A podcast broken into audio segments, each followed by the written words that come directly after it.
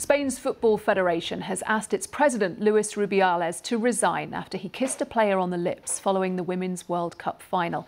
The Federation's call for him to step down comes after Spanish prosecutors opened an investigation into whether the kiss amounted to a sexual assault on the striker Jenni Hermoso. Luis Rubiales has resisted calls to quit in a saga that's caused turmoil in Spain. From Madrid, Guy Hedgecoe has the latest. The last week has been one of anger for many in Spain. This protest was against the man at the centre of the country's football crisis, Luis Rubiales. But the backlash against him also seems to have taken on a broader meaning. This is a very important moment, said this woman. It's difficult to capture behaviour like this on camera I think it's important to raise our voice, all of the people that is uh, agree, that agree with the feminist movement, and to fight this injustice that the, the girl and all of the women have suffered. This is the now infamous kiss that Mr. Rubiales gave the player Jenni Hermoso after Spain's World Cup victory, and which she says was non consensual. FIFA has provisionally suspended Mr. Rubiales. Prosecutors are investigating him for possible sexual assault, and now his own federation is calling on him to resign. Mr. Rubiales' mother has locked herself in a church and begun a hunger strike against what she claimed was a witch hunt against her son. But for the left wing government, he represents a mindset at odds with modern Spain. Spanish society is profoundly feminist. It is at the forefront of equal rights and an example on a global level, which is why these behaviors are so shocking. The Spanish government has asked this tribunal to open proceedings against Mr. Rubiales in the hope that eventually he will be removed from office. The involvement of this court and the Spanish government reflects how this whole affair has now gone way beyond the limits of the football world. Whatever the future holds for Mr. Rubiales, this crisis has already shaken Spanish society.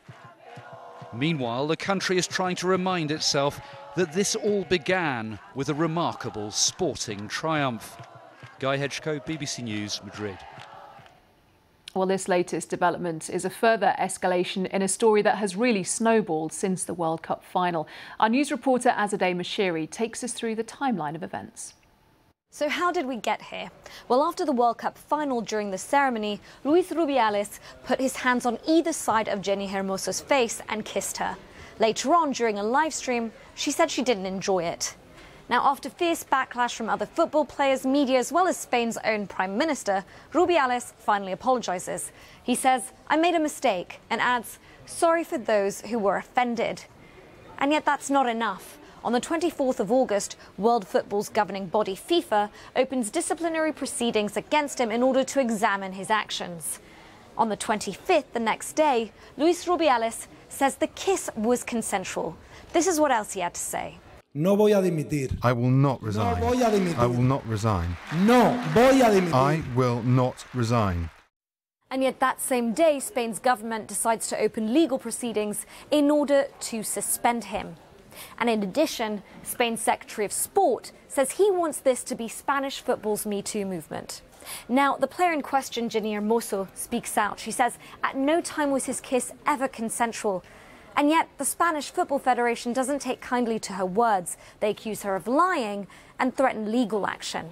And yet, she has a lot of support. Dozens of players, including all 23 players who attended the Women's World Cup, say they will not play for the women's team until Rubiales is removed.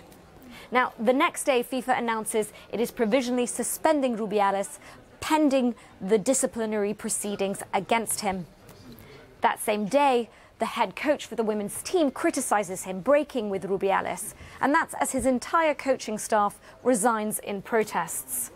The next day, the Spanish Football Federation announces an internal investigation is underway and that their sexual violence protocol has now been activated.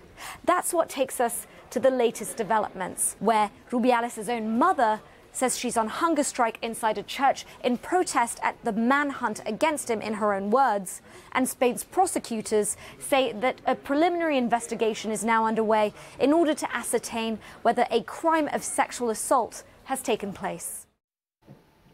That's our news reporter Azadeh Moshiri. Well, our correspondent Guy Hedgecoe joins us now from Madrid. Guy, it seems like every 24 hours this, this story takes fresh and, and bizarre turns.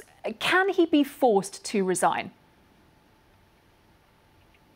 Well, the Spanish government is uh, taking actions that it will hope uh, will lead to uh, the removal of Luis Rubiales uh, from his position. It, has um, called on the, the National Sports Tribunal uh, to open proceedings against him. And in theory, that could eventually lead to his removal. But it's a process which I think may take longer than the government would like. So obviously, um, the alternative to that would be that Luis Rubiales himself simply steps down amid all the pressure. Um, there is, of course, also the um, the, other dimension to this, which are the criminal proceedings being taken by the uh, the prosecutor um, in Spain, who's looking into possible sexual assault by Luis Rubiales. So there is so much pressure on him from so many different fronts. Um, it's hard to see him being able to continue um, as federation president, but we don't know uh, what his response is going to be to these latest developments. Um, we have to wait and see because it's extraordinary to say, but he, he has so far, as you say, even in the face of all that, that pressure, continued to cling on. Yes, he has. I mean, there was tremendous surprise last Friday when he said, I'm not going to resign, and he repeated that over and over again. Um, going into that meeting, it had been widely reported that he was going to resign. Um, that was what everyone was expecting. I think things have really have changed now because since then we've had that FIFA's uh, had FIFA's uh, suspension of him provisionally. Um, that seems to have been a huge turning point because that really turned this into an international issue. Um, and then, of course, with yesterday's uh, developments with his own federation seeming to turn against him, that is absolutely crucial as well because the, the federation was really where he still seemed to have some support um, he, he, did seem to have this sort of iron grip on the federation. If his own regional heads turn against him, it's very hard to see where his support uh, remains. So um, I think you know it looks as if he doesn't have anywhere to go now. He doesn't have much of a future. But of course, the, the decision to step down would be his if he's not actually forcibly removed. And what about, Guy, response from the women's team, from Jenni Hermoso, because they have had to come out day by day and, and respond to these developments? Will there be a point at which they decide to, to almost try and, and isolate themselves a little from this, if, if that were even possible?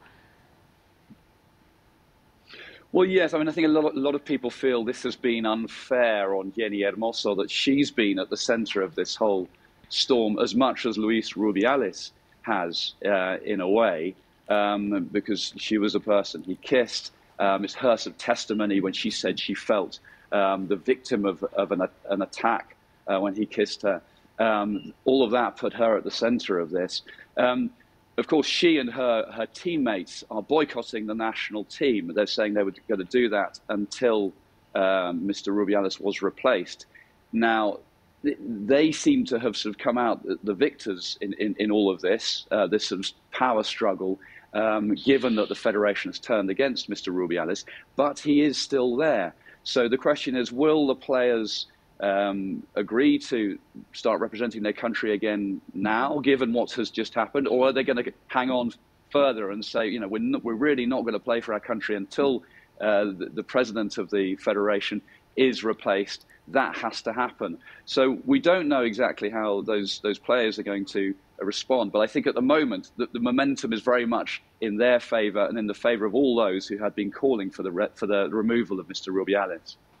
Thank you, Guy. That's our correspondent Guy Hedgecoe live in Madrid.